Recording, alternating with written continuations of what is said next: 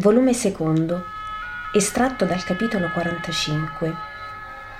Al guado del Giordano, incontro coi pastori Giovanni, Mattia e Simone.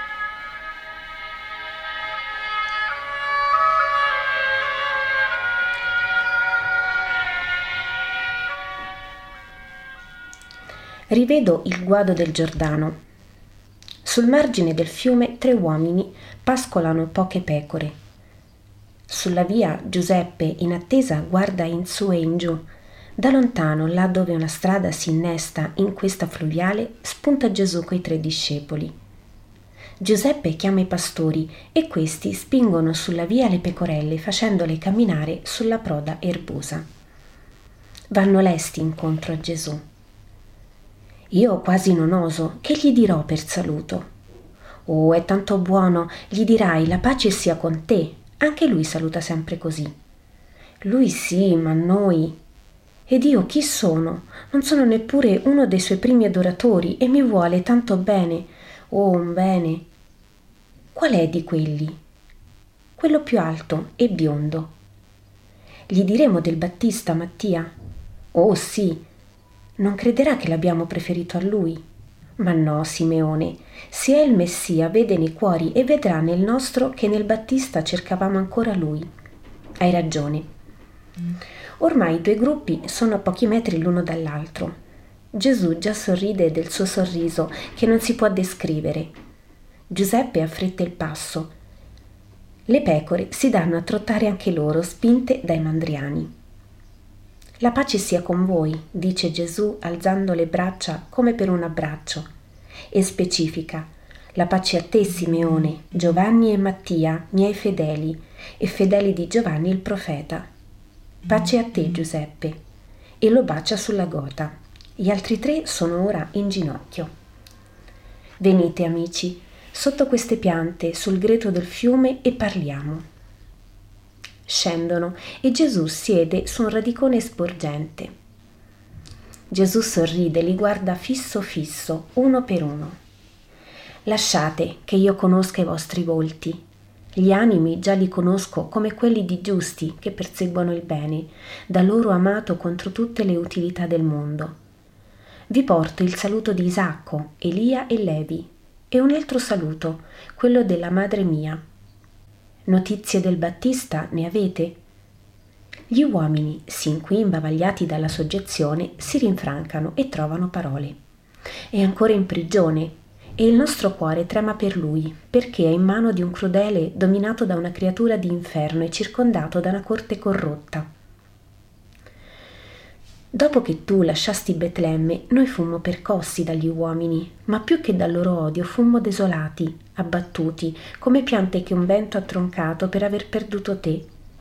Poi, dopo anni di pena, come chi abbia le palpebre cucite cerchi il sole e non lo possa vedere perché è anche chiuso entro un carcere e neppure lo vede il sole, nel tepore che sente sulle sue carni, ecco che abbiamo sentito che il Battista era l'uomo di Dio, predetto dai profeti per preparare le vie al suo Cristo, e siamo andati da lui.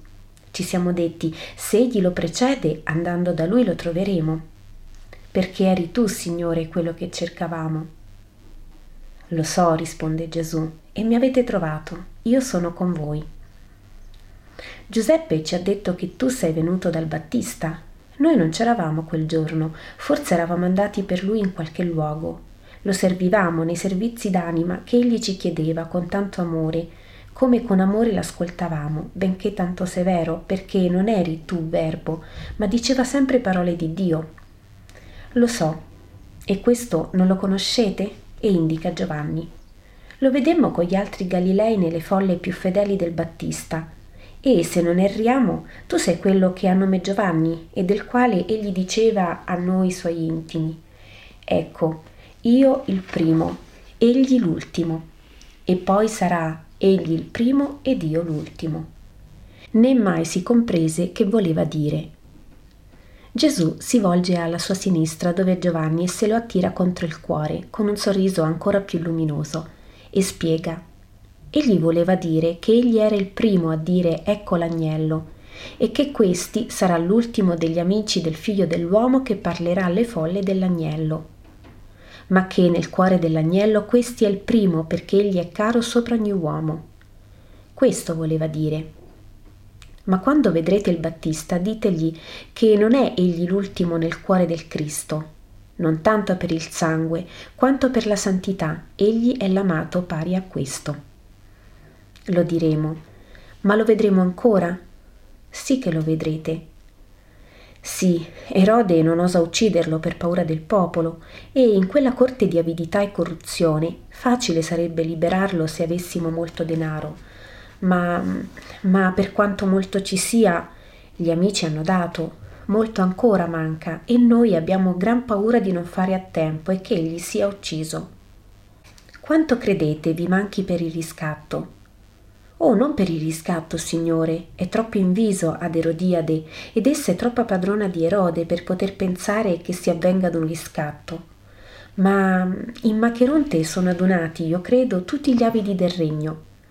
Tutti vogliono godere, tutti vogliono grandeggiare, dai ministri ai servi, e per far questo ci vuole denaro. Avremmo anche trovato chi per grossa somma lascerebbe uscire il Battista. Anche Erode forse lo desidera perché ha paura, non per altro.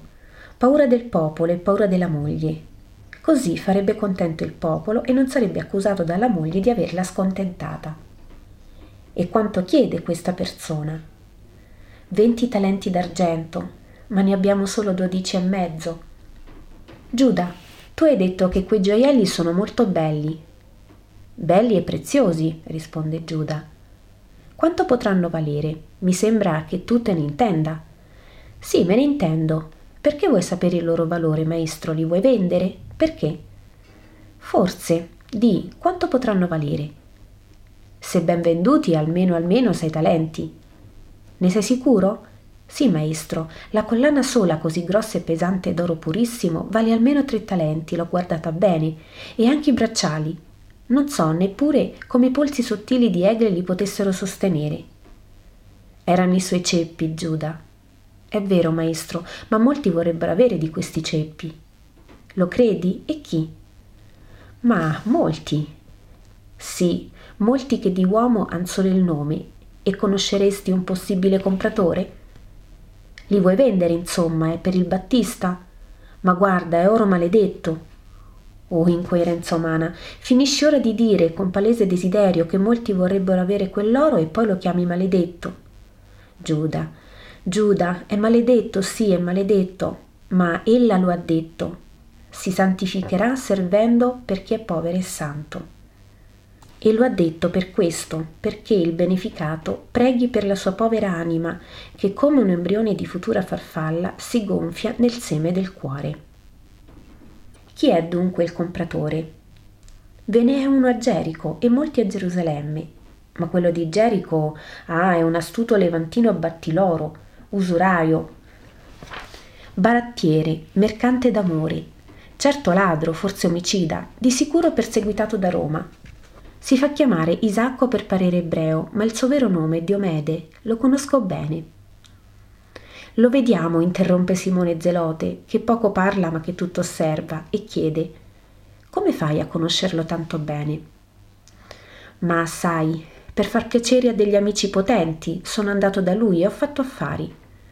Noi del Tempio, sai, già, fate tutti i mestieri, termina Simone con fredda ironia. Giuda avvampa ma tace. Può comprare? chiede Gesù. Io credo, non gli manca mai il denaro. Certo bisogna saper vendere perché il greco è astuto e se vede di avere a che fare con un onesto, un colombo di nido, lo spenna a dovere. Ma se ha a che fare con un avvoltoio suo pari, facci tu allora, Giuda. Sei il tipo adatto, hai l'astuzia della volpe e la rapacità dell'avvoltoio. Oh, perdona, maestro, ho parlato prima di te. La penso come tu pensi e perciò dico a Giuda di andare. Giovanni, va con lui, noi vi raggiungeremo al calare del sole. Il luogo di ritrovo sarà presso la piazza del mercato. Vai e fa per il meglio.